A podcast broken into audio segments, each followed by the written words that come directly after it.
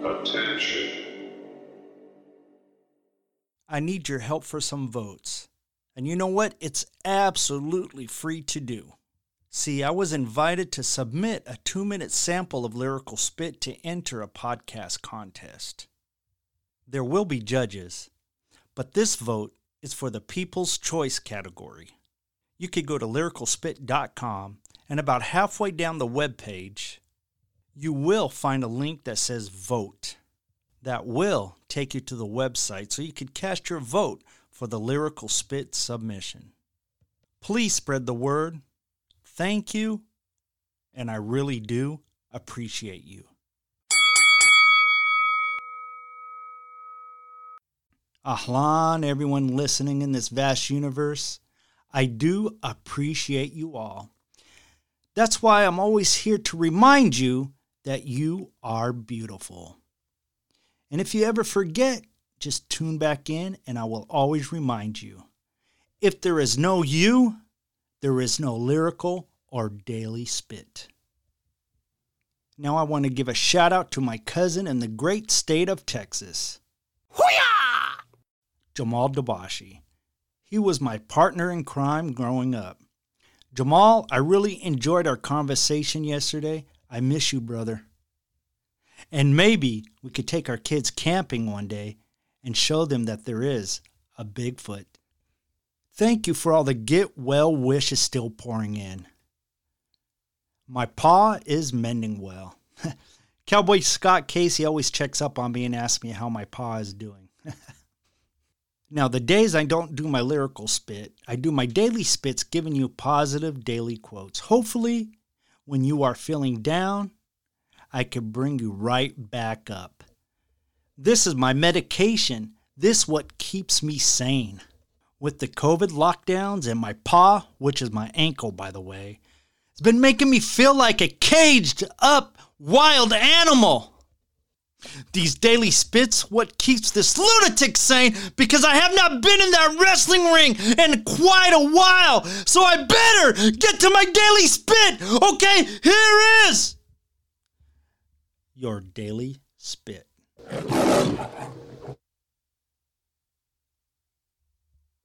Inhale the future, exhale the past. Now, I have some great guests lined up for future Lyrical Spit shows. And you know what? What? I have another blast from the past. This one's from October 10th, 2014, back when I was on Blog Talk Radio. This is when I called my show Debashi's Radio Takedown. This was episode 11, so I really was green doing this podcasting. And the audio wasn't too great. This was before I built my studio. I was very honored to have the legendary Dan the Beast Severn on my show. And to this very day, him and I are still friends, and he is still going strong. Enjoy the show.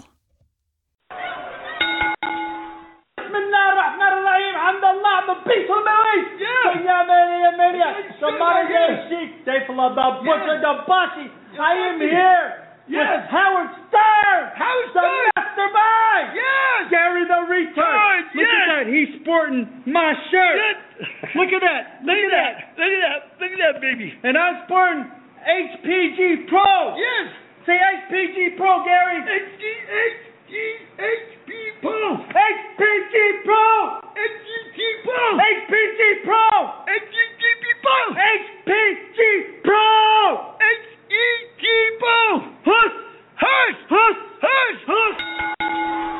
Who are you? Gary the Retard. And what are you listening to? Debashi's Talk Show. No, Debashi's Radio Takedown. Takedown. I'm your host, Dave Hollenbeck, and I'm honored to be in Pro Wrestling Illustrated's magazine's PWI Top 500 this year. I love beating up my opponents in the ring for my entertainment and yours as well. That's what I do. But I have a new love right here to entertain you, the listeners, on Debashi's Radio Takedown with special guests and talks on all types of combative sports. If you have a problem and you want the people to know about it, you can air it right here. I'm not afraid letting my guests speak their mind on any topics or issue they choose. I believe it's called freedom of speech. We will be right back to start the show after words from our sponsors. Help keep this show free by buying some of our swag of apparel at Butcherspit.com. We have t-shirts, hoodies, and even baby onesies. That's Butcherspit.com.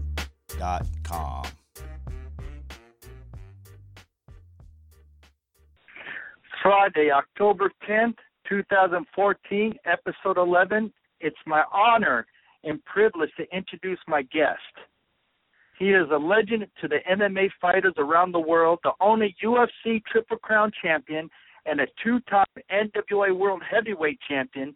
Today he travels the globe giving seminars, instructing law enforcement officials, and making appearances at various sporting events.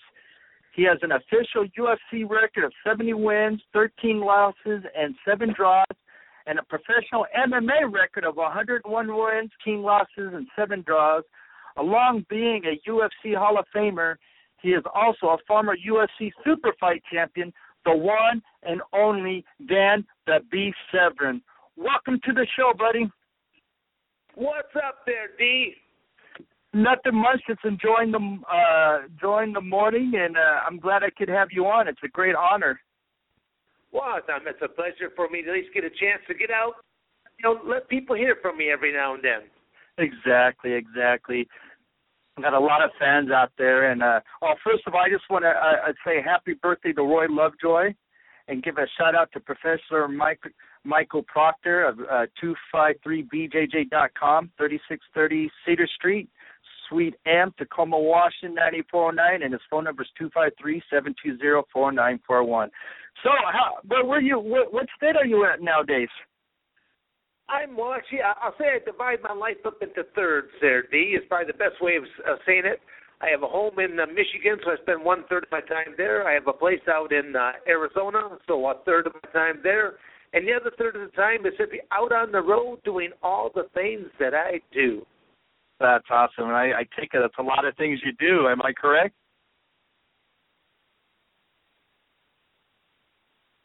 Hello? Oh, okay, yep. It went blank for a second there, D. I'm sorry about that. Go ahead.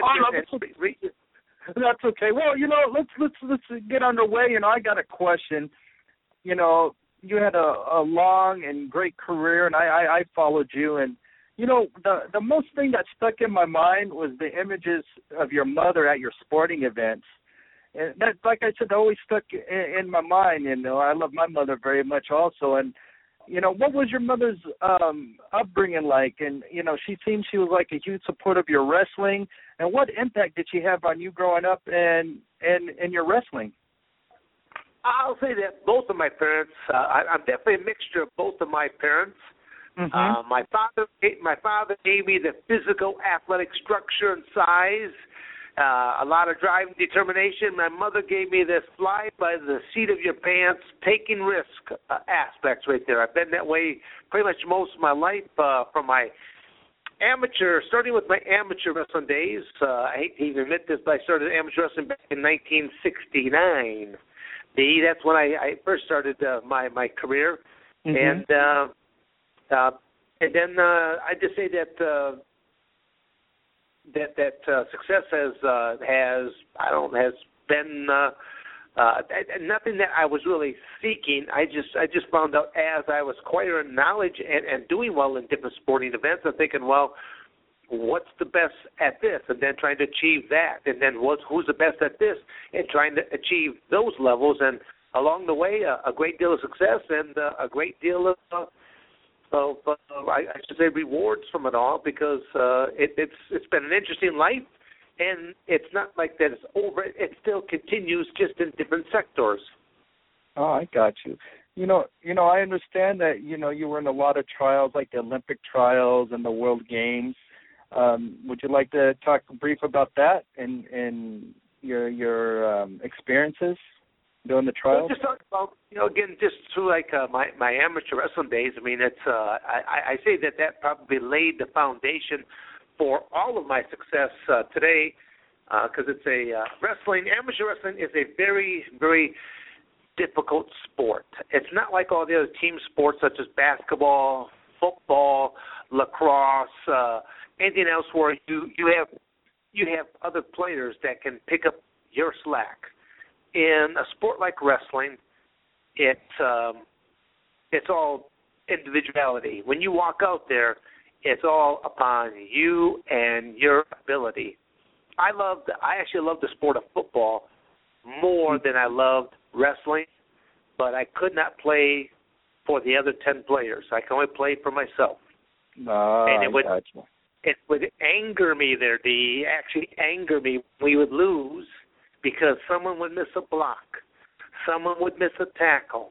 And all of a sudden, you lose as a team. So the definition of the sport of wrestling is it's a team sport based upon individual performances. So the team can lose and I can still win, and I like those odds. Wow. No. I understand. Were you ever on the Olympic wrestling team, or were you? I understand, and were you ever on the Olympic wrestling team or alternate? I actually went through 5 different Olympic trials. My first one as a senior in high school at 17 years of age. Wow. I went to my very first one again, 1976, mm-hmm. and I made it to the top 6 in the country. And and then that was pretty strange because here I am out there wrestling against men who there are moves named after. I have read their books, and now I'm sharing that with them. So it's like, wow. It kind of blew my mind a little bit. I have been an Olympic alternate for 1984 games. I've been the alternate type of position. I mean, literally, since 1976, up until 92, I was in the top 6. So that's a pretty long span to have stayed high for that many years. Wow. Now, have you ever had a match with Jeff Blatnick? And what was he like? You know, Jeff is Jeff was, I'll put it like this. Young in our careers, we were adversarial towards each other because, yes, we did share the mat as competitors. And then later in life, our paths crossed again as being involved in the same industry, the no-holds-barred, which is now called mixed martial arts era. And I have to say it like that because Americans are very short-minded. We are not very good historians. Not all of us, but as a broad sweep, it's the type of thing. More foreigners could tell you everything is located and more about our country than what most of our students today. And but that's a whole different topic. We have to talk about our educational systems alone. But Jeff and I met once again, UFC number 4 on. Our paths crossed again, and it was kind of ironic because I can't remember exactly when Jeff passed away, but I was with him the month before. We happened to both be back east, and again, I don't remember where we were back east for a mixed martial arts show, and he was one of the judges that came in here. The two of us were sitting back there and just kind of talking about how things have kind of gone full circle, and then, you know, a month later, I ended up getting an email notice that Jeff had passed away, so it was kind of, I was glad to at least to share some time. Like I said, you know, from one type of relationship to an entirely different type of relationship, you know, at the end. Oh, yeah. Now, what got you into mixed martial art? The transition from wrestling to MMA. What got you into it? Well, I guess that really did the transformation from amateur wrestler. Mm-hmm. To, as of 1992, a new rule came down from the United States Olympic Committee to professional wrestler. Right. And then from there, then into being a cage fighter, because a lot of people always say, well, you you went from the cage fighting to the professional wrestling. I go, oh, contraire, my friend. You do not know, understand my history then. I was an amateur wrestler, professional wrestler, and then a cage fighter. So if anyone's going to be mad at me, it should be the professional wrestling people be mad at me going into cage fighting stuff. But then it's like this double meaning. People say, well, that's okay. You can do that, but it's like a double standard there, D. I mean, it's not a lot of people think, well, if you jumped into the cage fighting and then went to the professionals and you're just doing it for the money. And to me, it's like that was never the case for me in either or situation. Being involved in professional wrestling, that was about being involved in a business. And that was, and for me at the time that I did it, yes, it was for the money. Again, just trying to make a long story short, I had been approached by some independent professionals and promotions through the mid-'80s. But had I turned pro at that time, I would have lost my amateur wrestling status, and I would no longer would have had the opportunities of making an Olympic team, world team, Pan American team, things of that nature. And my amateur wrestling career meant too much to me to do that. As of the 92 Olympics, a new ruling came down so that I could have my cake and eat it too. Well, long about the same time, fall of 91, I relocated to what my Michigan home is now, Coldwater, Michigan. I relocated there for a job opportunity. I've been involved in coaching. I coached at Arizona State for 5 years, the sport of amateur wrestling. I then took a job back at Michigan State University, coached there for another 3 years. Then I left that, and I started letting my degree go to work for me. I was working in Albion, Michigan for a while, doing an 82-mile commute one way. Wow. Because I did not wish to disrupt my family. So things went well for me for about that first year. The guy who hired me went on to bigger and better things down in Coldwater, Michigan. And now he's offering me more money, profit sharing, you know, the bells, buzzards, and whistles right now. And I'm like, well, how much? And I had to look at, okay, what is my age and what do I want to do? So to me, it's like I was going to do the corporate gig. I was going to give up the next 30 years of my life, retire with the gold watch, blah, blah, blah, blah. Mm-hmm. Well, he said I have 2 weeks' notice. And again, because I was commuting 82 miles one way. The commute now from Owasso, Michigan to Coldwater, Michigan was going to be 135 miles. That was going to be a tough commute. So he said I had 2 weeks' notice. In 2 weeks, I sold a home. I bought a home. I went to work. And at the end of the first week, I did not have a job. Wow. Why is that? Well, again, it's a long story, but the bottom line is that corporation said that the gentleman who hired me, which he was employed by this company, did not have the authority to extend the contractual agreement that he was extending. And because the at-will clause was in effect for employment, employers can simply just let you go at will, no reasons, and there was no recourse. So all I know is my life got turned upside down. I bought a bigger home based upon my salary. Mm-hmm. So like my life got turned upside down. So I'm trying to just keep it to a short story. I needed to keep the roof over the head and keep food on the table for my family. So by day I was looking for a job, and people will, again, Americans are very short-minded. This was one of the very last really huge recessions that the United States was in. To find a job was very, very difficult. I even contacted an attorney friend of mine. I go ask him for advice. He goes, dude, he says, you have no recourse. He says, first thing you do is enter for employment. I go, how? I've never been employed in my entire life. I felt like the biggest dirtbag in the world, even standing in line to do that. So by day I'm looking for a job. And I started traveling a couple of days a week down to Lima, Ohio, to Al Snow's Body Slammers Gym to start to learn the craft of professional wrestling. It was a friend of mine that was a real nice guy. Al's a great guy. I mean, just a very, very underrated talent as far as I'm concerned. The WWF time, he now didn't really know what to do with him, but he's very witty, very quick. Should have been really a star in that organization. But as you so well know, in the wacky world of professional wrestling, right, it is so politically motivated. Yep. And I'm not a very politically correct individual, but then neither was Al at the time. He basically spoke his mind rather frankly, and that's what I liked about him. Wow.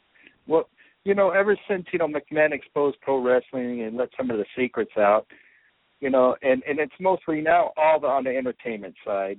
You know, I cannot imagine how you, Ken Shamrock, Gary Albright, Josh Barnett, what you guys could have done, you know, if everything, you know, stayed what it was. I mean, that being said, do you think that the pro wrestling will do a complete circle, you know, and maybe go back to like a catch style, or and these men, any of these men I mentioned, like Albright and Shamrock, do you have any good stories about them? And I guess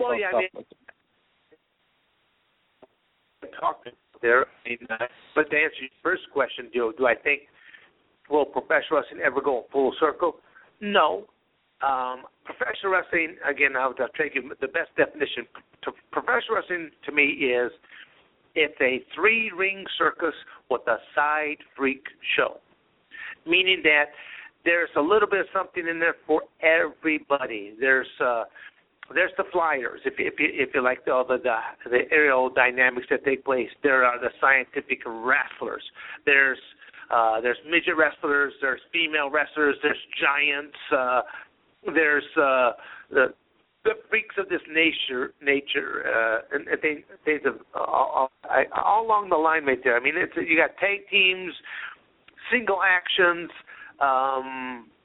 Very flamboyant people that can cut promos left and right. So it will, and you have some people that go out there and they resemble like the past. If things go by, I was always looked upon as a throwback. Right. Days gone by. I wasn't going to cut no goofy promos. I wasn't going to wear any goofy outfits. I wore the same stuff that I wore inside the cage.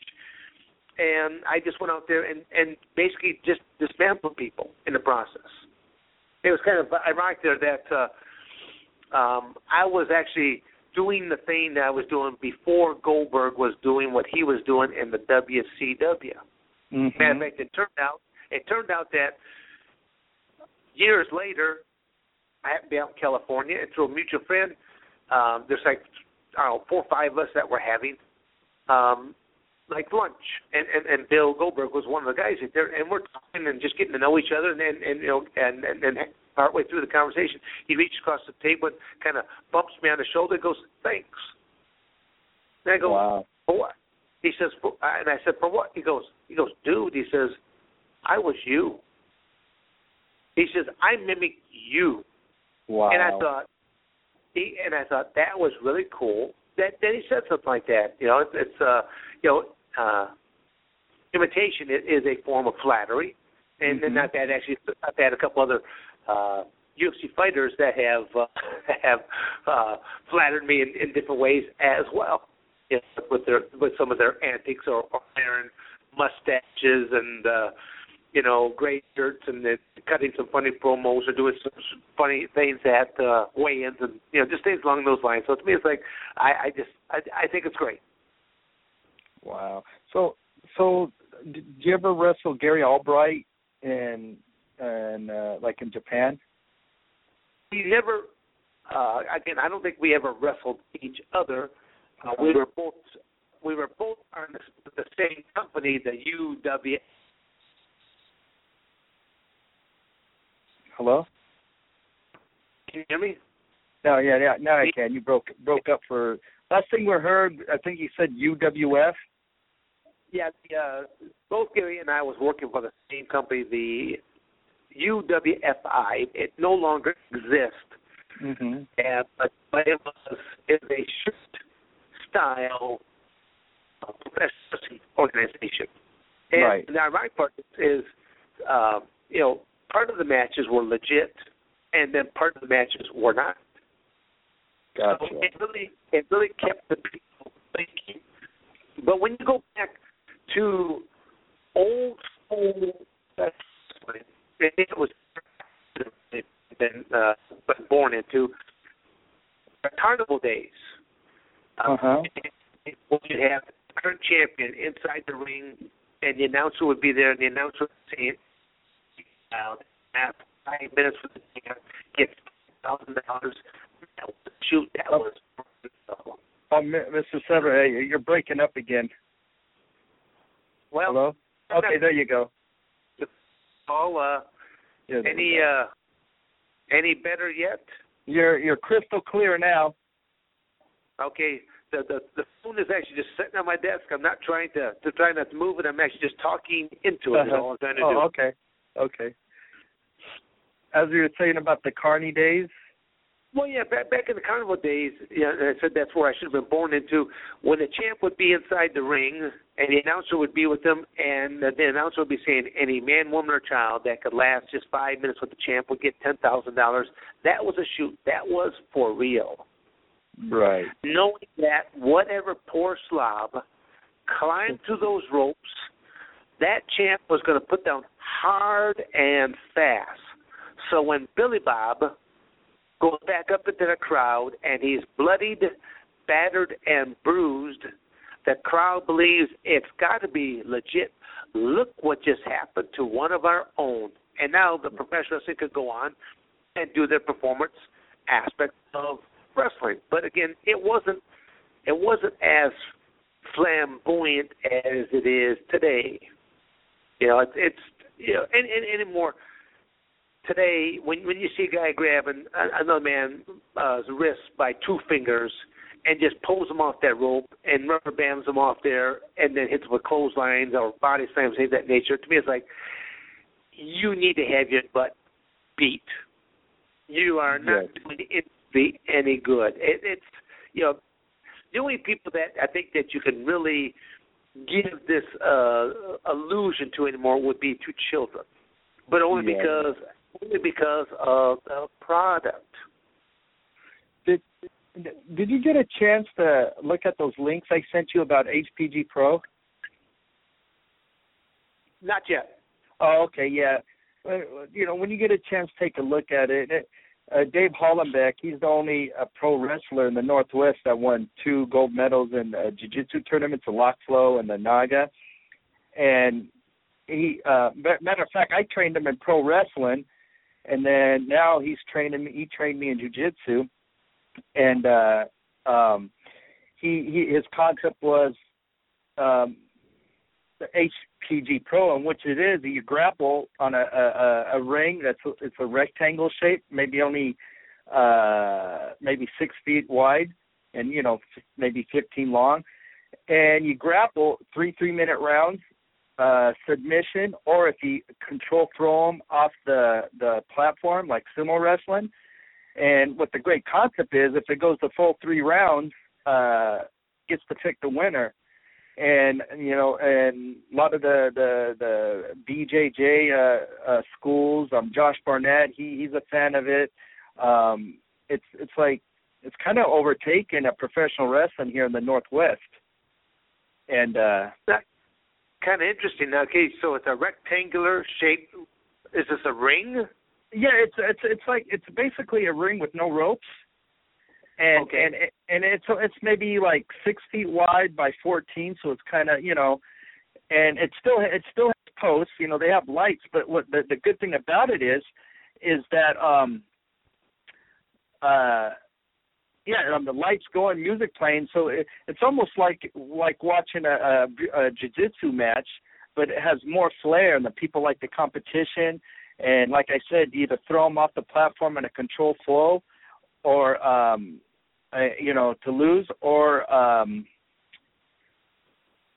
submission, or like I said, if it goes to the 3 rounds, that the crowd wins. So. Yeah, my computer just crashed, but I'm still sure we're still on the air. So, and it's a crowd that's still recording, so, you know, when it'll go straight to iTunes. But anyways, like I was saying before, it's a great concept, but yeah, I would love for you to check it out and see what you think about it. And I really enjoy it. And so, but what's good about it, you get a lot of grapplers, amateur wrestlers, you know, all sorts of forms that come out and do it, because there's another platform for them to wrestle. Because, you know, like, of course, you know, like when you're out of high school and if you don't go to college, you really have nowhere else to wrestle or grapple, you know? Yeah, I know. You're very limited once college is done. But even then, the odds of you going on from high school wrestling to collegiate wrestling, 99.9% of all high school wrestlers end their career upon high school graduation. It's less than 1% that will ever go on. First off, I mean, there's like 9 scholarships. I think Division I schools, university-wise, get up to 9 scholarships. That's not even. I mean, you've got 10 weight classes. You don't even get a full scholarship per weight class. So it's very difficult to get any kind of financial aid.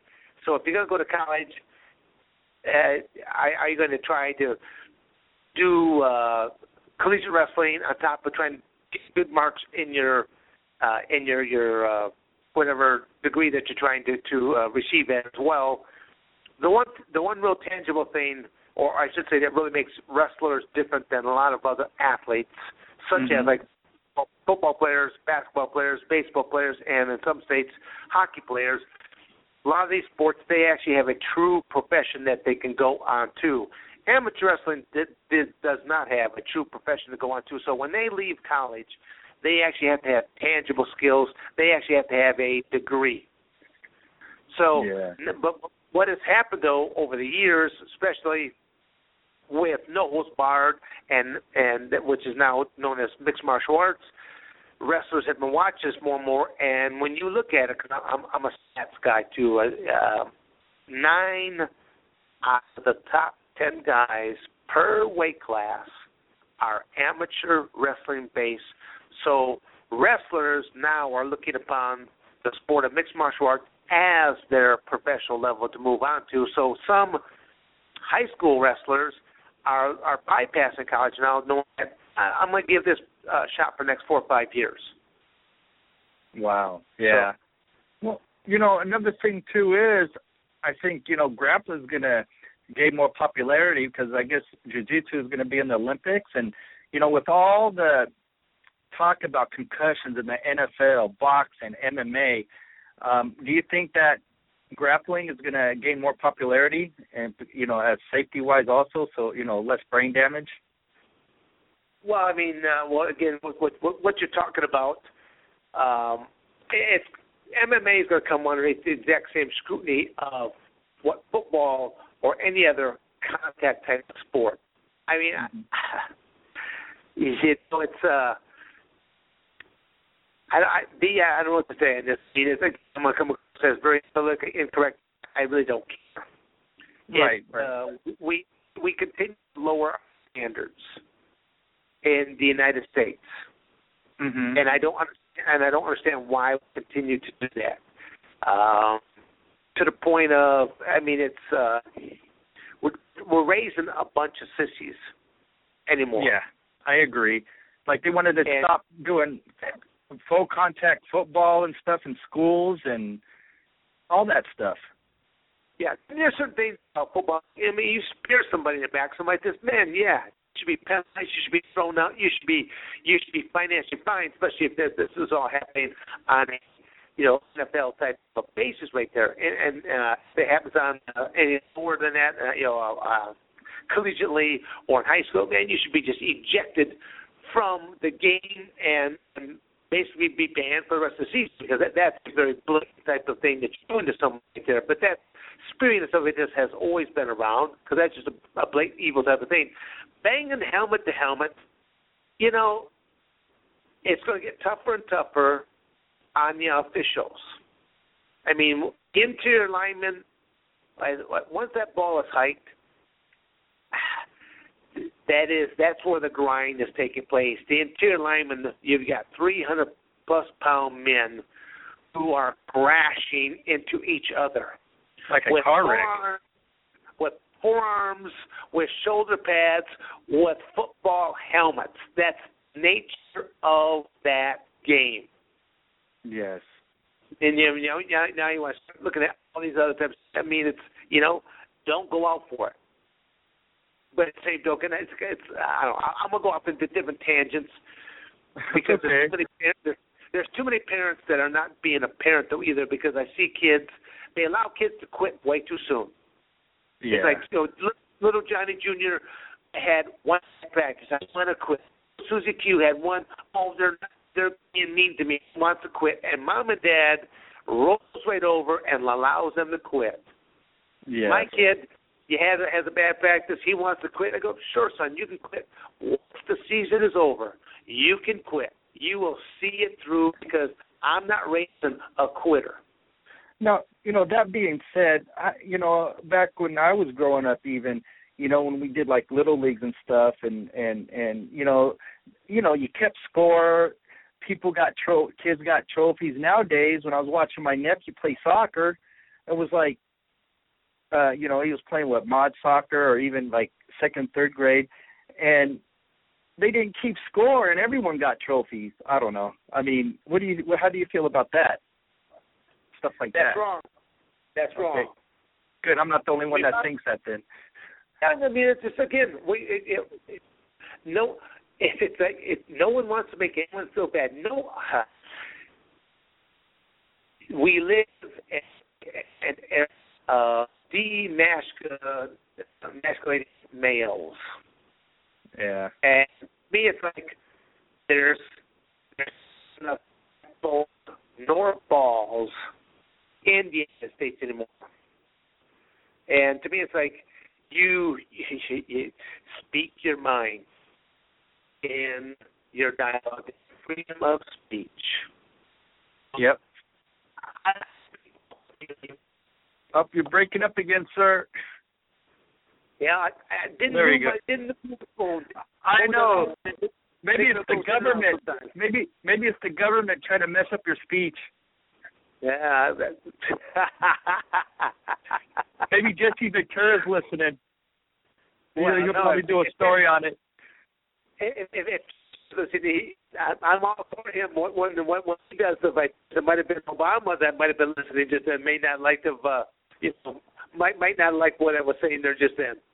Yeah, yeah. He has a real lack of backbone. Oh, Obama? Yes, sir. Yep. You heard it first right here on Radio Takedown. I back what Dan Severn says, so he says Obama don't have. It just, you know, it's the world. I mean, he will go down in the history as the worst president ever. Now, everyone thought George Bush was the last president. You think he's going to surpass him? Oh, I mean, now I think Bush ought to have a smile on his face going, man, I'm out of the toilet now. There's someone who's worse than me. Yeah. Wow. Hey, okay, I got a question. If you had a time machine, what era and who would you go back? Or what era would you go back to? Who would you train and pick their brain, and what opponent would you have chosen to have a match with?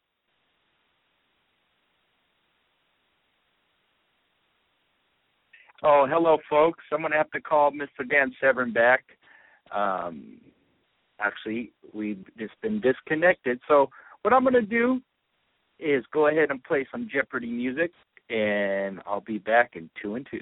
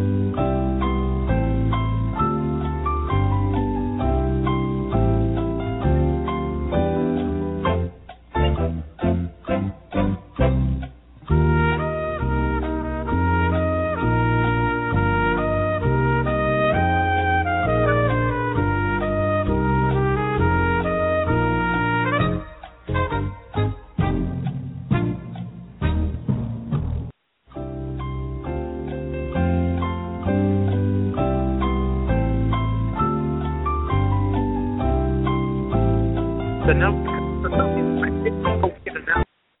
Okay, we are back with Dan Severn, Dan the Beast Severn. Who knows? The CIA must cut us off with that Obama talk. But we are back. Are you there?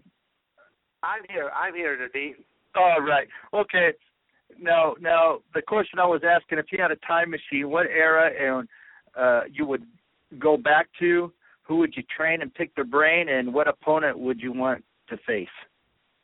Oh, I mean, gosh, I've never been asked a question quite like that. I mean, I've been asked different questions. If I had anyone that whoever I'd ever want to fight, and to me, it's like, I mean, honestly, this might be hard for you to believe, that I have never been in a fight in my entire life. Really? But I have been a competitor my entire life. And people will say, well, what about all those cage matches? Those aren't fights.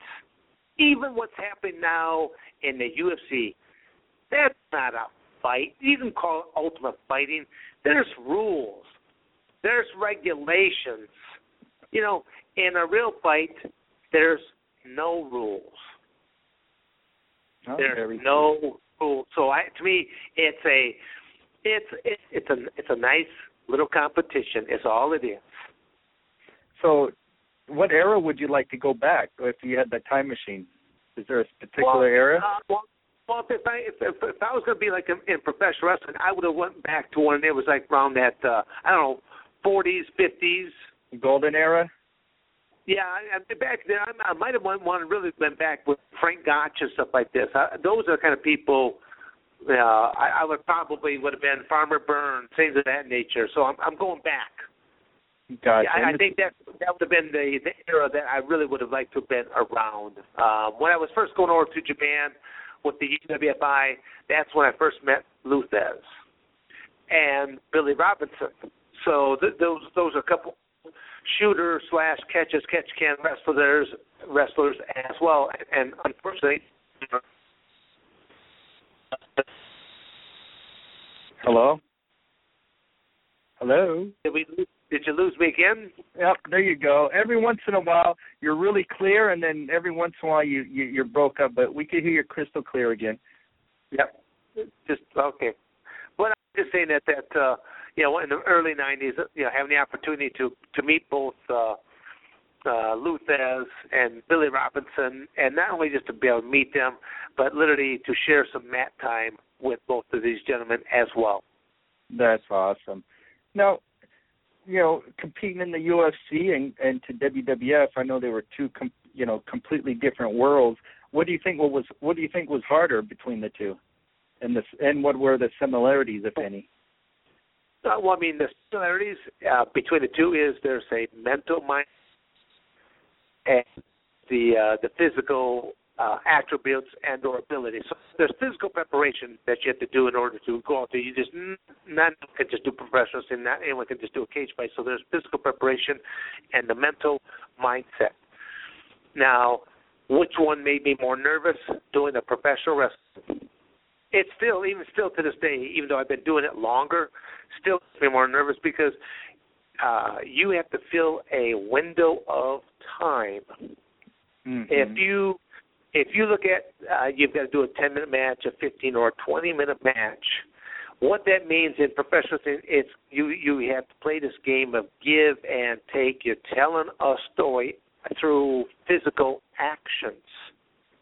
In an actual cage match, match could last 10 seconds. It doesn't matter how it looks. Did you get your hand raised? Is really the bottom line of that. So there's no give and take. There's and I tell people honestly, I've been hurt worse in my professional wrestling career than all of my cage matches combined. And people that are listening, they'll be thinking, well, how is that possible? One is fantasy and one is reality, and it's for the reasons that I just described, because I'm putting my body into another wrestler's hands that has not been trained properly. Mm. I have a very unique training facility in Coldwater, Michigan, and it's only one of a kind that I know of, where underneath one roof I have amateur wrestlers, professional wrestlers, cage fighters, boxers, and kickboxers, and they all get along because they see how hard each other works. The same ring, it's a professional wrestling ring, the same ring that the boxers and kickboxers watch the professional wrestlers use. They pick each other up, they body slam, they do moonsaults and all these kind of crazy type of things. And they climb into now just to do boxing sparring so that they're working in the same parameter of a boxing ring. And they realize these wrestlers are being picked up and being bodily slammed into this nature, and they feel how stiff the flowing is, and they're like going, they have a whole new respect for it. And they have said this time and time again to me, that if they had just been watching on television one different aspect, but then actually getting a chance to meet these guys and then watching them work out on top of that. And like I said, it's been a great camaraderie, and I do have several crossover athletes that do both worlds, professional wrestling and cage fighting.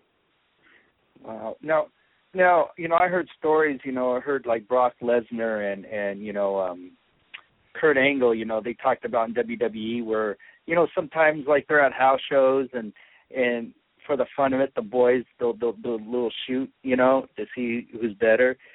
Now, that being said, when you're in the WWE, was there any time any of the pro wrestlers try to see what you had and try to shoot on you? No. No? Oh, okay. No, I'll tell you a story by that. Okay. It's the first couple of weeks of being employed by that company. Uh-huh. I was traveling by myself, stayed in hotel rooms by myself, and after a first 2 weeks of this, and it was like each time the various talents would, we would encounter each other, or I would witness them encountering each other. They'd be like, hey, Steve, hey, Rock, hey, Taker, hey, Mark. They'd either be talking to each other, they'd either be calling each other by either a first name or by their ring name. Mm-hmm. But it seemed like every time that they encountered me, it was like, oh, and how are you today, Mr. Severn? It was always Mr. Severn. I didn't pay no attention to it, but this was after a few weeks this was going on. And, just like if they, well, the boys might be trying to pull a rib on me, blah, blah, blah, this or that. So I just went along with it. And then in the locker room one day, I had to ask one of the guys. I go, why is it that you guys are, when you encounter each other, you refer to each other by your ring names or your worker name, and by the time you guys meet me, it's always like Mr. Severn. And like, dude, they said, you're from the real world. You scare us because we're worried that you're going to wig out, have like a napalm-type flashback, and start crushing us out there, turning a work into a shoot. Wow. And it was kind of funny because all during the same time frame, I happened to be sitting in the cafeteria at one of the shows. And, again, this is way early in the day because, at that time you're supposed to be showing up somewhere between noon and 1 o'clock in the afternoon. And, the WWE, they're great about feeding the wrestlers and things of that nature. Right. And I was in basically in the cafeteria just doing work, sitting by myself, doing some work, stuff like this. And the ironic part is, the Japanese guys, they had a little group of Japanese guys. After a while, they started coming over and just sitting by me, even though they could speak very, very little English, and I could only speak maybe just a handful of words of Japanese. They started hanging out with me. Well, one day, Jim Cornette walks by me, and he puts his hand on my shoulder. He goes, I don't know what you're doing there, Dan, but keep on doing it. I go, what do you mean there, Jim?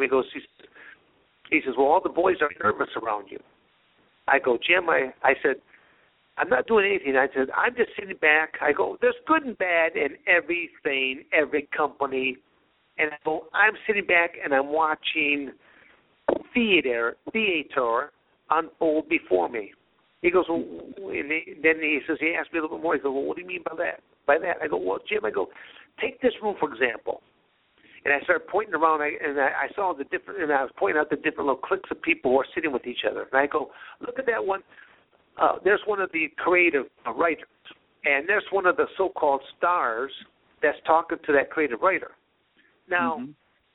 short of this so-called star pulling up chapstick and coating up his lips and kissing this creative writer's arse in, I mean, he's jockeying for better positioning for storylines and things of that nature. I said, because the sport of wrestling, it's all political. It's politically motivated. If Vince McMahon wanted a 98-pound weakling wearing a pink tutu to be his champion, so be it, saith Vince, because who signs your check? Yep. And so, to me, it's like, but there are some of these wrestlers, they live in the world of fantasy for so long, they soon forget where did fantasy end and reality begin. They start believing all the crap that a creative team member or team put together for you. So, yeah, now, they start believing in their gimmick. Exactly. Now, get back to the extra story. So, I Jim, I point out, and he started laughing when I said about pulling out the chapstick and kissing the creative team's members, arse in right there. I go, Jim, and I'm like, Jim, I'm not a very politically correct individual. I can't kiss another man's arse in. I would rather put my size 12 boot in their rectum as opposed to kiss them.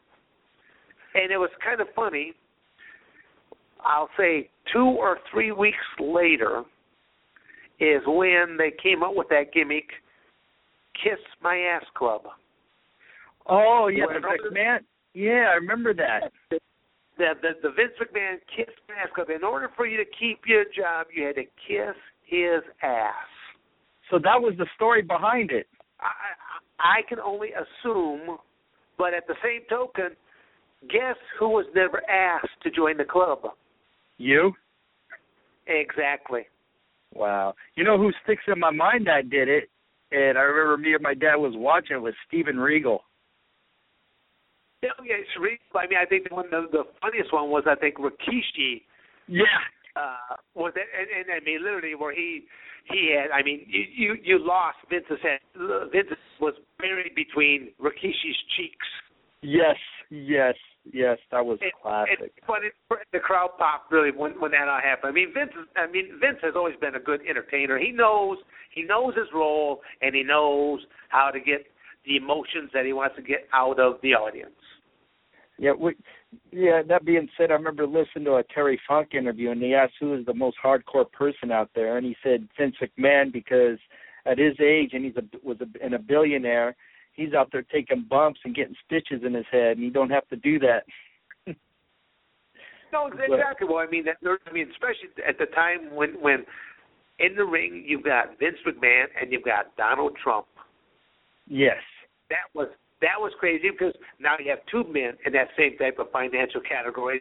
Why are they doing what they're doing? It's, you know, I mean, it's let's face it, when you're in the world of business, politics, you are still a figure in so many different ways. And so to do certain things, it could be done in a good way, it could be done in a bad way. But you are public domain at that point in time. Any politician that says they want to keep their private life private, once you jumped into the political arena, it's public domain. You know, now, what do you think about what do you think about, like, if when Vince McMahon passes and completely, because I don't think he'll actually ever let go of the reins, you know, while he's still living. What do you think about Stephanie McMahon and Triple H? Do you think they're going to, you know, succeed in taking the reins? I had a conversation with my buddy Dave Hollenbeck, and he was telling me that, let me back up a little bit. Do you think there's a crossover in fans between UFC and WWE, pro wrestling? Do you think there's a crossover? Sure. Yes, there is. Okay. There's a lot of the same demographics. Right. Well, that being said, it almost seemed like because, you know, UFC's, you know, beating WWE's arse, you know, in the ratings and stuff, they went out and pretty much publicly said that they weren't going after the MMA, the UFC crowd. They're a totally different entity, and by them saying that, it almost sounded like they said that because they didn't want to admit they're losing, and pretty much saying that they didn't care if they had the mixed martial art or UFC fans. I mean, I thought it was a bad business move. I mean, what do you think about that? Well, again, I guess I wasn't privy to that information until now. I don't. There's a lot of that same demographic, the people that watch MMA, you know, they'll watch professional wrestling because they might be a fan of Brock Lesnar. They might be a fan of King Mo. You've got Ken Shamrock. You've got Tito Ortiz. You've got Bobby Lashley, and then I mean, there's a few of the guys. You've had Kurt Angle that has talked about it. I mean, he did not go back and forth, but he talked about doing a career in MMA as well. But there's still other wrestlers that have actually crossed over back and forth. What I couldn't still be there. I'm sorry. What I couldn't grasp is, like, you know, if you're going to do something, you would think you would want to grab all the audience from all aspects, like MMA, boxing, NASCAR. I mean, you know what I'm trying to get at. It's like, why only say you're limited to your, you know, certain demographic? Wouldn't you want the whole pie? It almost seemed like you were just trying to justify themselves to their stockholders or something. I mean, that's just my opinion, but yeah, I don't know. Like I said, it's hard to say right there. I mean, it's you know, you've got fans of all ages. You know, that might have been because they started at a certain age and they did it.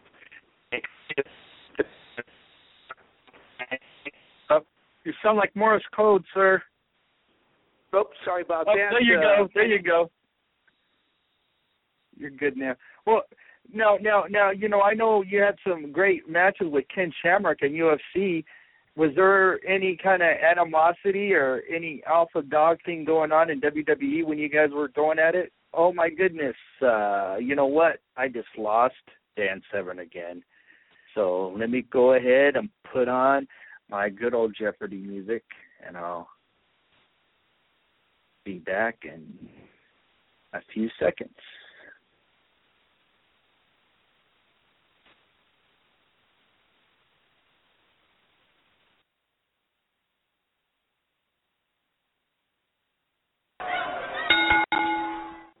Tap Bitch, Jiu-Jitsu, and MMA Fight Gear, a proud sponsor of HPG Pro and Debashi's Radio Takedown.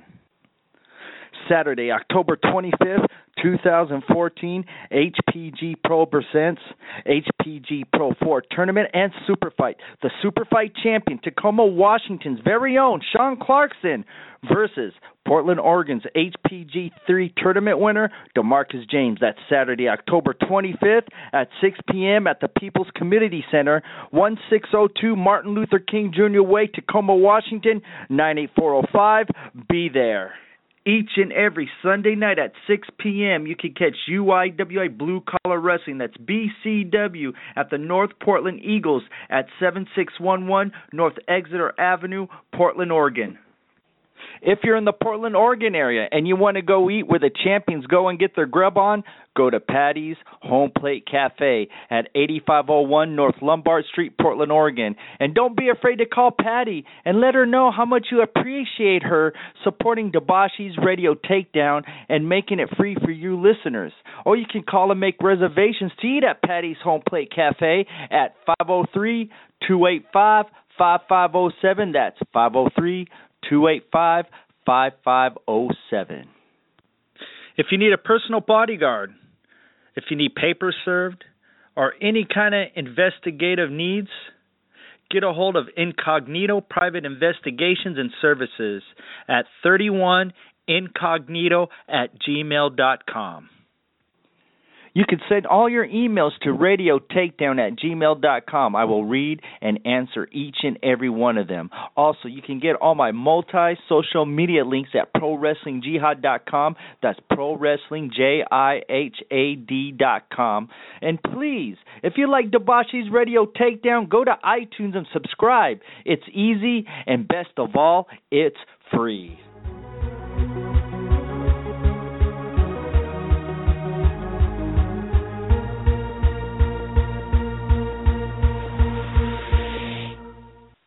Welcome back. Well, my Jeopardy music wasn't playing. We're having a bunch of technical difficulties, but we had our ads playing to make this podcast free for you. And, yes, I got Dan the Beast Severn back. He's on a better phone line. Welcome back, sir. Well, good. Can you hear me how much better now? You sound so crystal clear I could drop a pin. Cool. All right. Now, anyways, so what do you think would happen once Vince McMahon's out of the picture? What do you how do you think, what direction, or do you think WWE will survive? Well, I mean, obviously it will go on. It won't be the exact same product because everyone's going to have their own influence.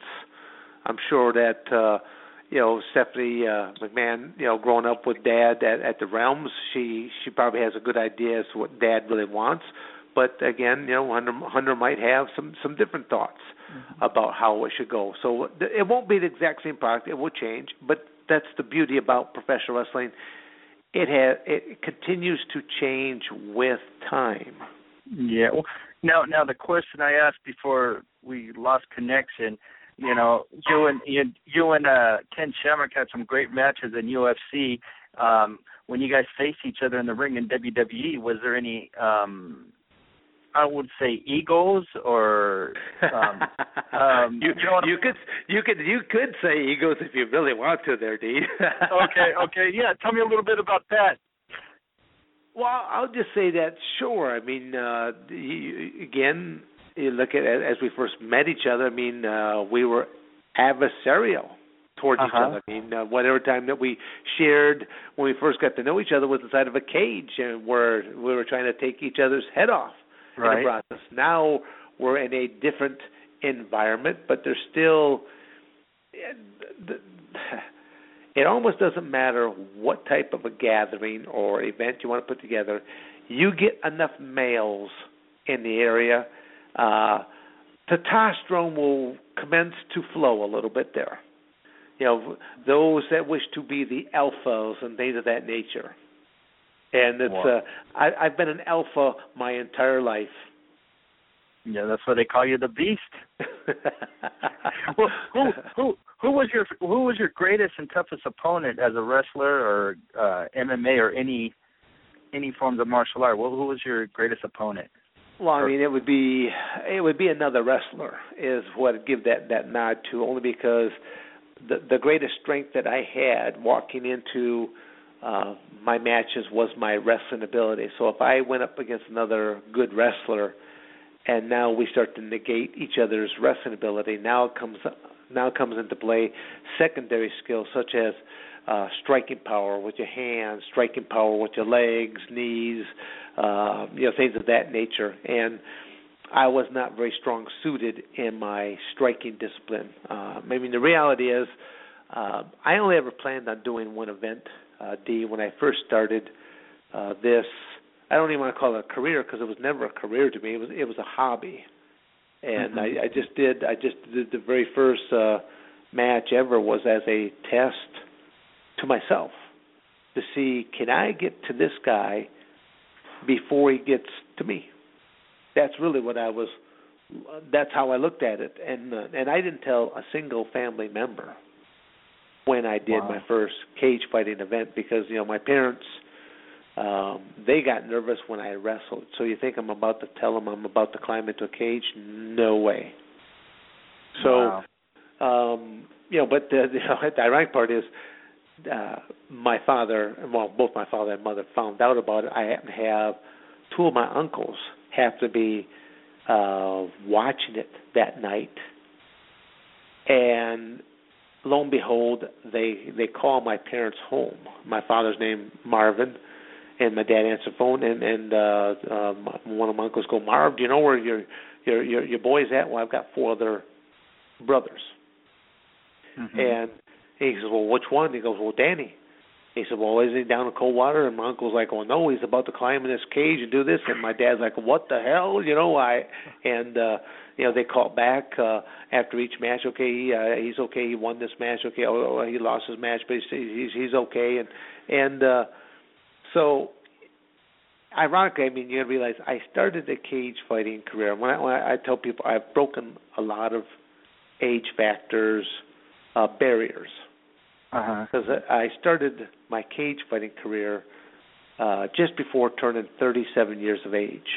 Oh, wow. Okay. You don't start a cage fighting career. You retire. But that's when opportunity presented itself. So that's why I tell people, when they start to learn the story, I wasn't looking at this as a career. I only wanted to do one event. But because that first event went well for me and I didn't get hurt, I was like, okay, I'll do the next. Then the next led to first year to the second year to basically I had a 20-year career in that industry. In my final year, giving up as much as 3 decades of age to younger opponents. Wow.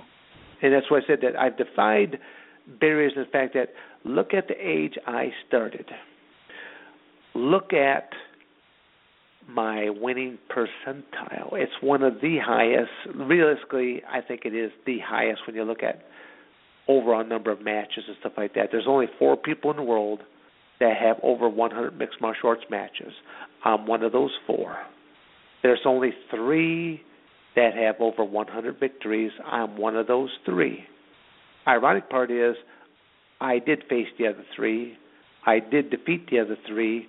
And the closest one to my age was 15 years my junior. Wow. Now you throw in, here's a couple other key factors. Throw in the fact that I am lifetime chemical free. You find another professional heavyweight that can make those claims, it doesn't walk this planet. I know most of their camps. So I'm lifetime chemical free on top of that. Now here's the real kicker. In all of those years of doing just the cage fighting alone, I only ever did 2 training camps. One for 32 days, one for 35, and that's it. I taught classes. So the fact that most of my opponents ought to be ashamed of themselves that someone that was older than their father, without any physical preparation, climbed into a cage with them and kicked their butts. That's what puts me into a category all by myself. Wow, that's impressive. Well, again, I do a lot of motivational speaking with high schools, junior high, things of that nature. I talk about the importance of education, and I always despised that hypocritical athlete that would be like doing a commercial, yo, don't do drugs, stay in school. And a week later, they're busted with a pound, a kilo of this or that, and the whole 9 yards. They go, don't do this. Don't do the commercial. I actually can accept you. Here's a classic example. Brock Lesnar, when questioned, do you use steroids? His response, I have never tested positive. That wasn't the question, but he answered it honestly. So I can appreciate his response. Right. Wow. Now, I remember watching your early UFC matches, and I remember you coming in with the NWA World Heavyweight title. Now, did you get any flack in the UFC for having a wrestling title? Oh, yeah. They did not want any association with professional wrestling. And again, just with your listeners here, they got to realize, because most people, they don't really know about mixed martial arts from about the middle of 2000s and top 5 and forward. That's when that's when I think it's either 2004, 2005, Ultimate Fighter show was on Spike Television, and you had the one match that really stands out was Stephan Bonnar against Forrest Griffin. For 3 rounds, these guys knocked the dog poop out of each other, and people, so many people got hooked because they just couldn't believe how 2 guys just beat the crap out of each other, and then they hugged and were smiling afterwards. And Ultimate Fighting Championship was just heard all over the place at that point in time. But that TV deal is really that lit their path. My whole reason of saying the story is there's been 3 different ownerships of that company. Uh-huh.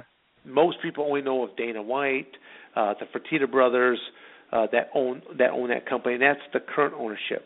But there was a Bob Meyerowitz, Semaphore Entertainment Group prior to them, and the very first ownership was Horian Gracie and Art Davey. I've worked literally for all 3 ownerships now. Wow. So, now, go ahead. No, now, you know, and UFC had, you know, there was a lot of, I believe I was watching a documentary how, I think the Gracies were saying that it wasn't, they how would I say it? They changed the rules. It isn't really ultimate fighting anymore. Do you think, you know, when they put the rounds and the padded gloves and all that, do you think that was the change for the good, or, you know, to clean it up commercially, or, I mean, what's your take on it? Well, the aspect was they had to make changes because you had Senator John McCain, who was stirring up the pot, rallying all these other politicians, legislators, athletic commissioners that were going after the sport of no holds barred. Mm-hmm. They're like, this cannot be taking place. This is human cockfighting. It's blood sport. It's it was being banned left and right. The worst ownership at the time was underneath Bob Meyerowitz. I should say the worst time to own that company because he was taking the brunt of all of this, and they weren't able to do pay-per-views and things of that nature in order to view this stuff. It's like you almost had to be, on the internet and knowing where these shows were taking place. You know, Bob had a really tough time. He was starting to make the first inroads of speaking of various athletic commissioners. What do we need to do to change the sport to make it acceptable? And that's what has happened. See, a lot of people think that the owners themselves changed the sport. No, it was because of the outcry of politicians, legislators, again, the pussificationers of this world, making it into a sissy type of a sport. Which you like better? Well, I mean, the reality is, the more people will, again, if you saw both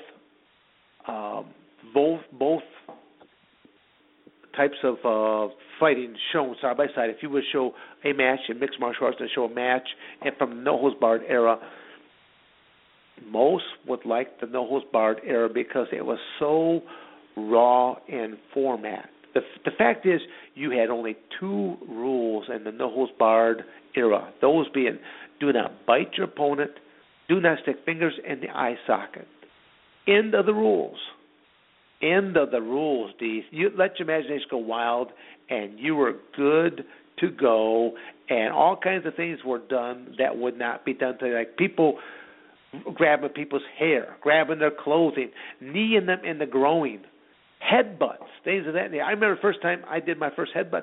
You know, I took my guy down. I'm inside of his guard, and he had both my arms locked up, like he had his arms were crossed, and he had both my arms locked right into where he smiled at me like, "Well, what you gonna do?" I looked left at my left arm, I looked to the right, my right arm. I looked at him, I smiled, and then I headbutted him, and I crushed his nose. Oh wow! I mean, but okay, how do you practice a headbutt? Do you say, "Hey, D, let's practice headbutts here"? How does this one feel? Oh, that wasn't quite right there, Dan. Let's go get.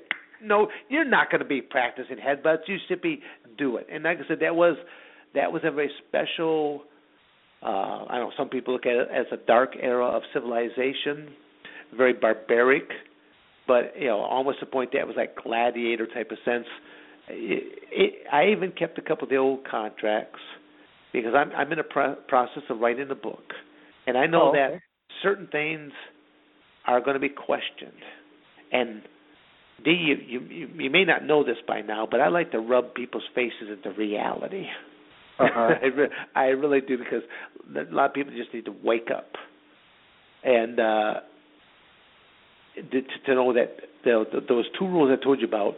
It stated in black and white on the contract, in the event of your accidental death, let's see, as long as they didn't bite someone or stick a finger in their eye socket, there's a whole lot of other ways I could take a man's life and never violate those two rules. Wow. I even kept my old training manual that I put together, because training for No Holds Barred, DVDs, VHS, books did not exist. I made up my own training camp. And there were certain things that I'd be rolling around with one of my opponents. I'd reach up and I would clasp their ear and then I'd release. Then roll on again. I'd reach up, I'd clasp the other ear and release. And they're like, well, what are you doing? I go, well, I just ripped your ear off.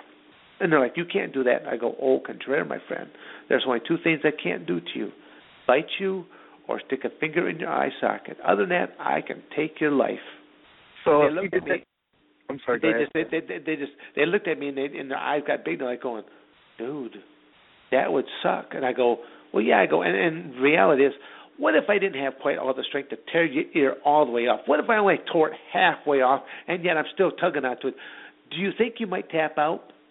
And they're like, yeah, I want to keep my ear. I go, I want to be the first guy that tears a man's ear off and shows it to him, just before I throw it over the cage wall, and just to let those people know, that's why you pay the good money for those ringside seats. Wow. That's I'm trying to picture that. That would put some butts in the seats if you did that. Well, I could see it happening right now. The funny part is, I mean, people that did sit close would get splattered with blood and stuff like that.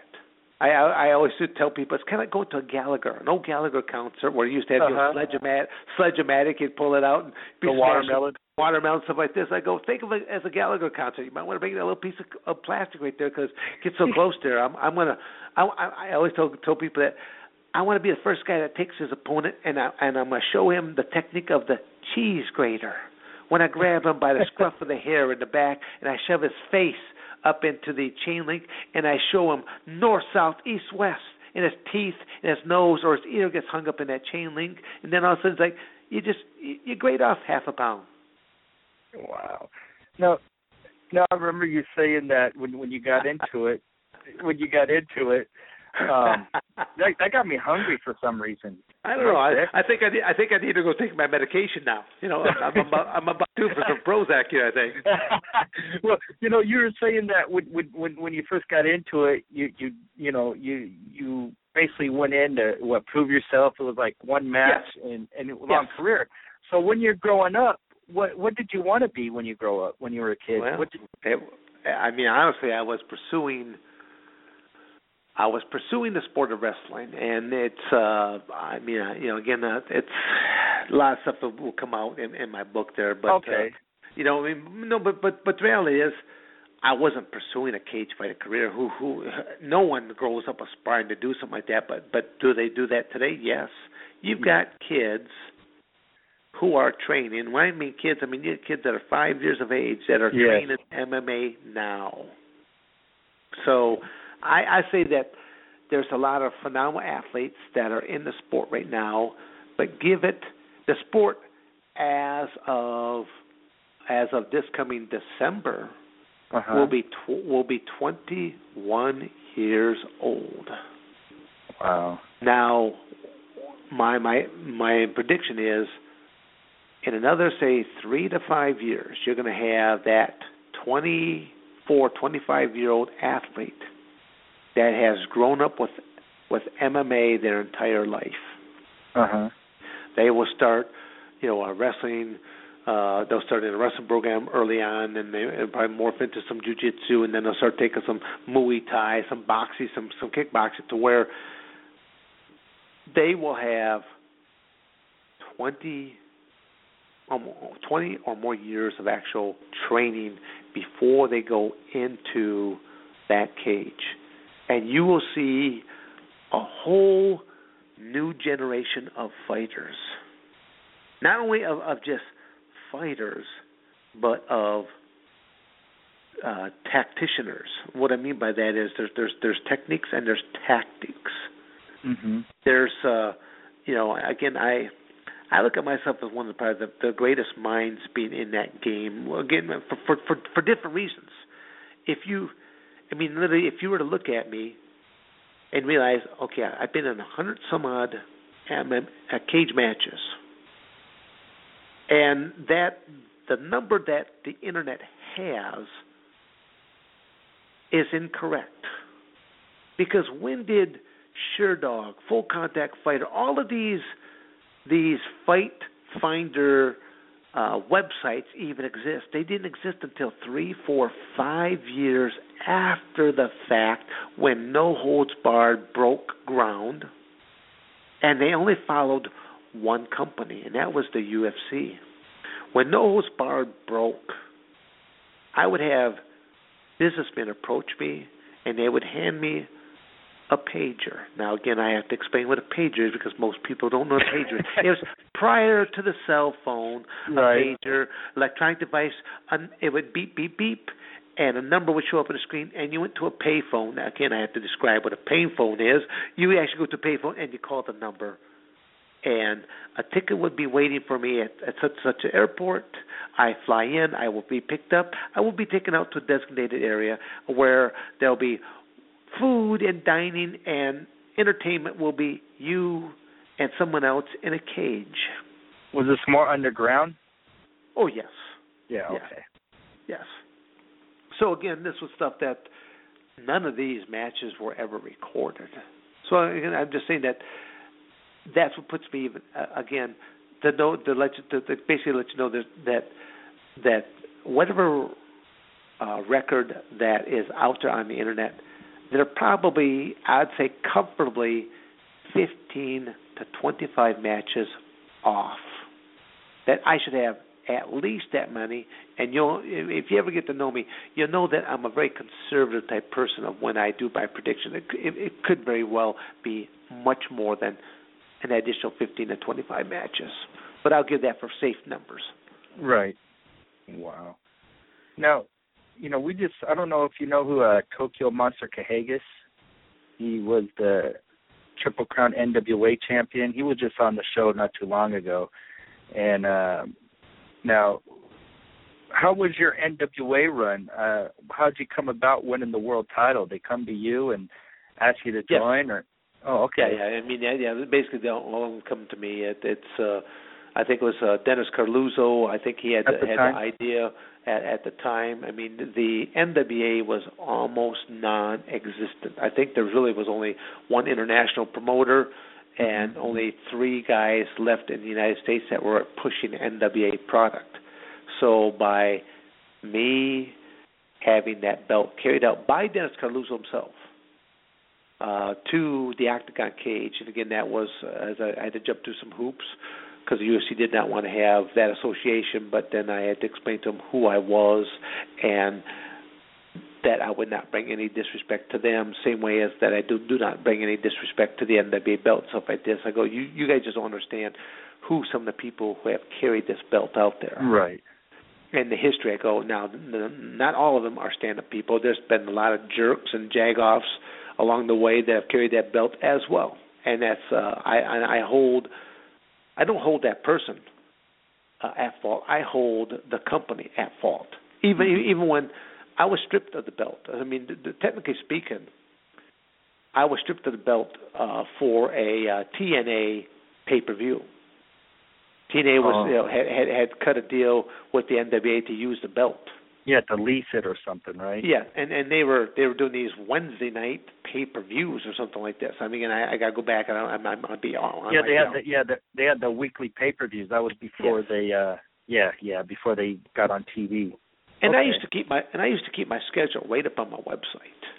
Mm-hmm. And you know, whatever, their first pay-per-view was coming up, and I guess they were just getting poor ticket sales, stuff like this, so they're trying to beef up the card to the point that, okay, now they want to do a heavyweight title defense. And then they contact me. I mean, they put it out there before every contact me. I go, I can't do that. I go, I said, it's right up on my website. I have a cage fight the exact same night. Right.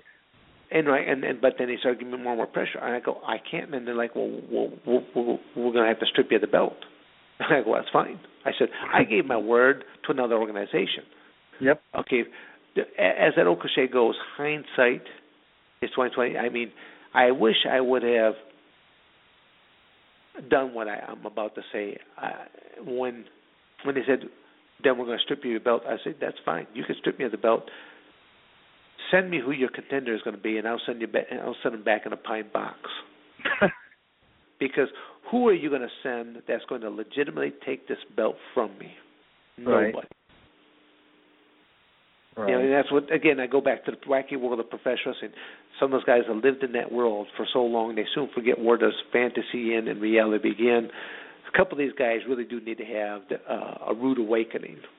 Yeah. It's stupidity. I mean, where else can they make the kind of money that they're making?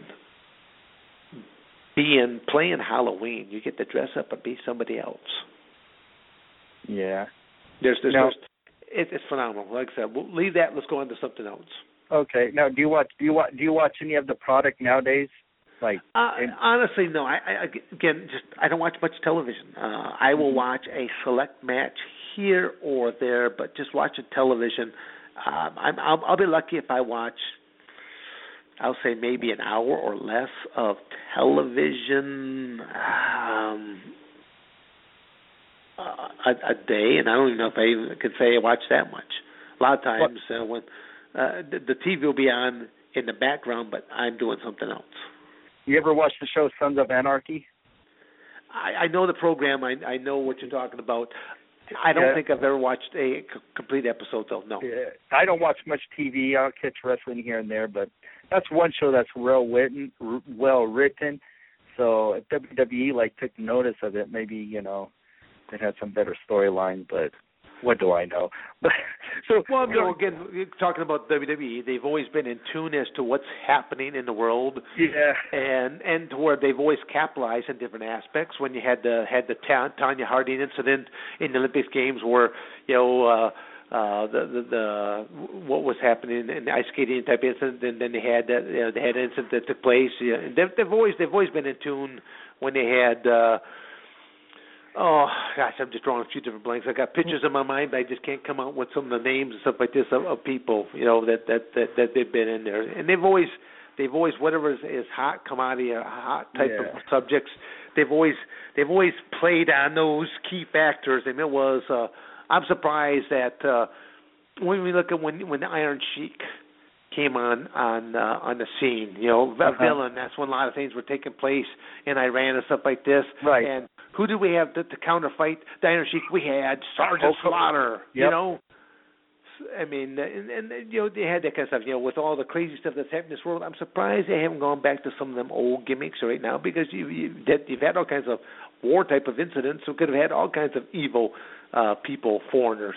Well, like you said, people are getting too pussified now, because remember they had the Muhammad Hussein, and they were going to do his gimmick, and then they had that bombing, somewhere, and then they decided to kill him off with the Undertaker because they wanted politically correct.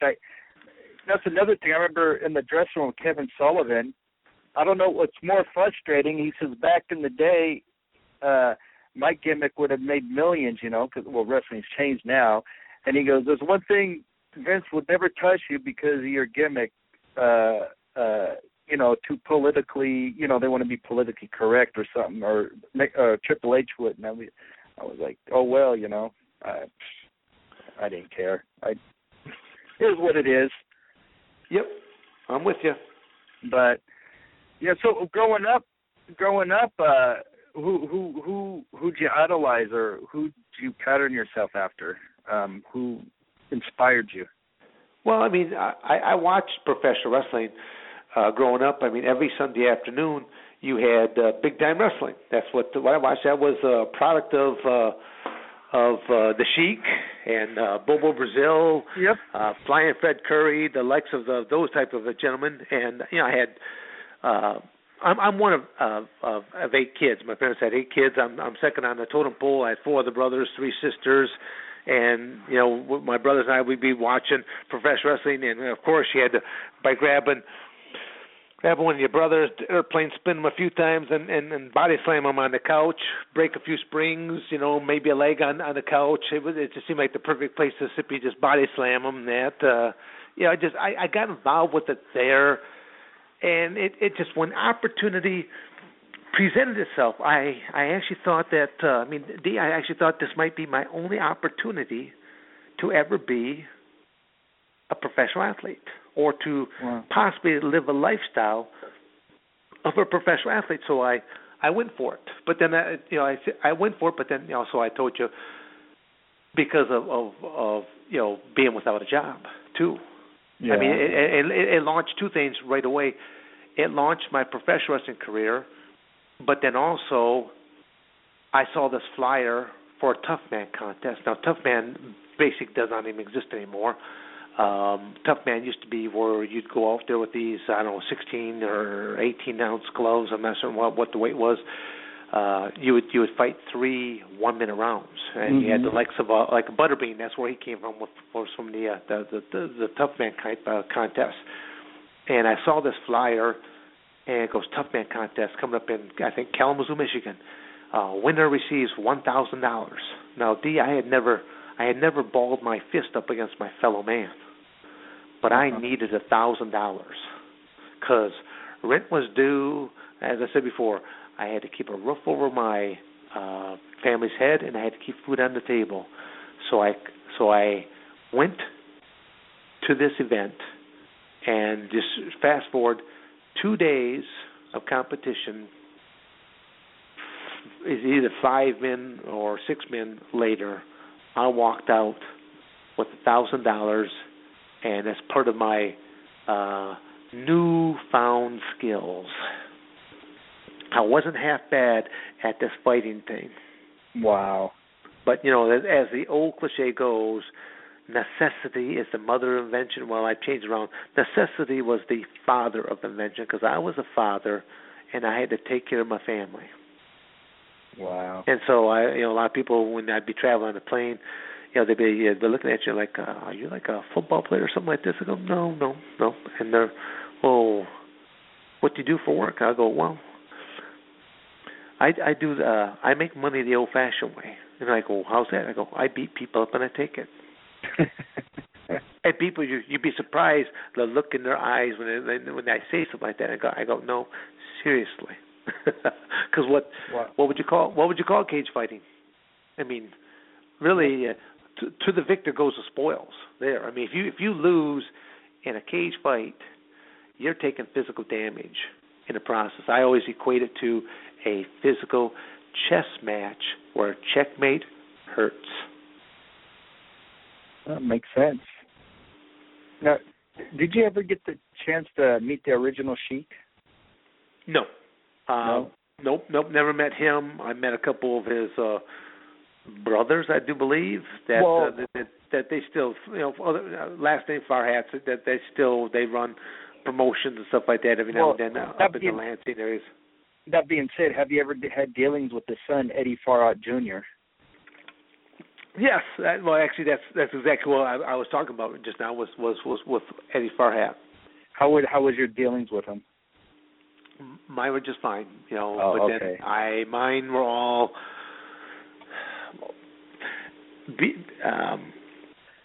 I changed a lot of things in the world of professional wrestling that a lot of promoters probably were not used to because I did get retainers. I would not give up a date without a retainer because But then I had to learn a lesson or two too by being burned by a couple of promoters. So I learned pretty quick on. I always refer to everything I do as the cost of education. Yeah. So. I don't have anything good to say. I I almost got to meet him. Make a long story short, but when I was finally going to get to meet him when I was living in Michigan, he died 2 days before I got to meet him. And yeah, but I met his wife, and but his son, Eddie Farrar Jr., I have nothing good to say. All I got to say is this. Yeah. But anyways, yeah. Well, you know, we're starting to run out of time here, and hopefully we could have you on a future show and you could plug your book. But I want you to plug whatever you want, any last words, any shout-outs. I mean, go ahead and let it out, what you got going on, plug your school, website, the whole nine yards. Well, I guess that's really all I really will plug is the website, dansevern.com. I've lived an interesting life, and I'm not done. I've broken barriers. I have defied odds. I am an inspiration. That's probably the number one email or number one Facebook posting that I get is the fact that I have inspired them, not to climb into a cage, not to become a professional wrestler, but to do more than what they're doing because they see me. Like just earlier this morning, I went to just get an oil change for a vehicle. Mm-hmm. And when I go in there, I sit right down and I bring work with me.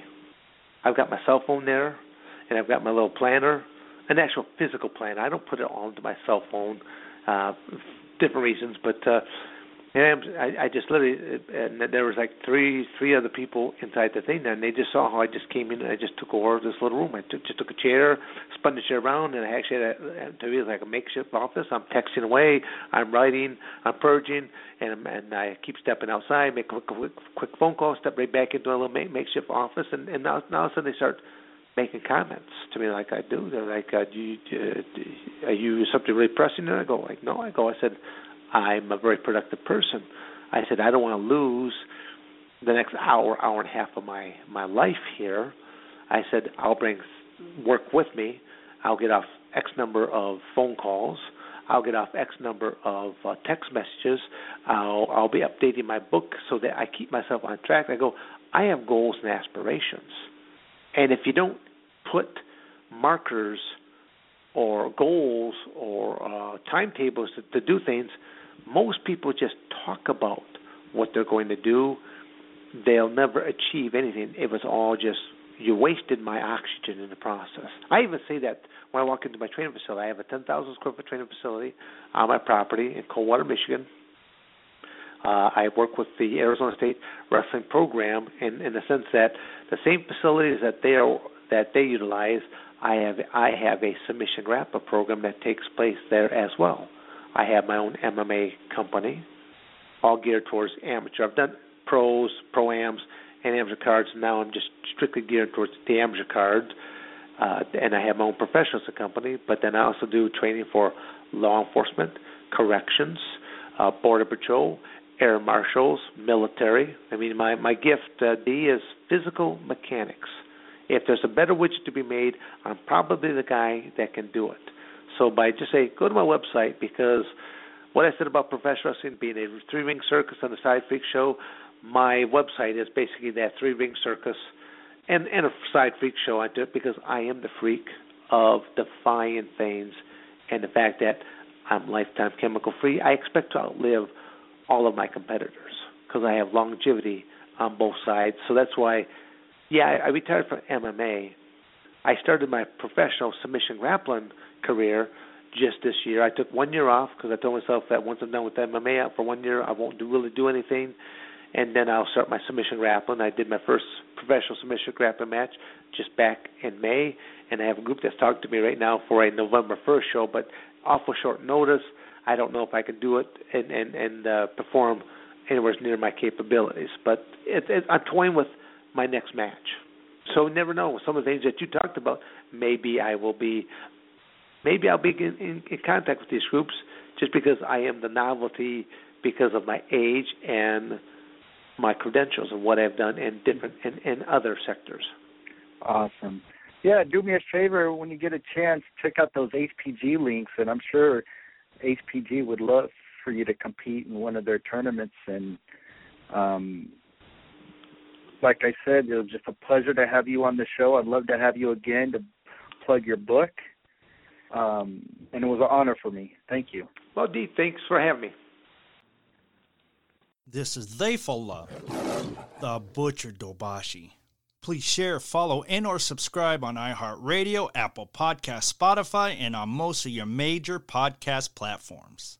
That way you'll get notifications and you will not miss a single daily spit. I am also ordained, and I can marry you and give you all your blessing needs. Send your booking requests to debashibookings@gmail.com. For all the links, go to lyricalspit.com. And I'll talk with you tomorrow with my daily message, my daily spit.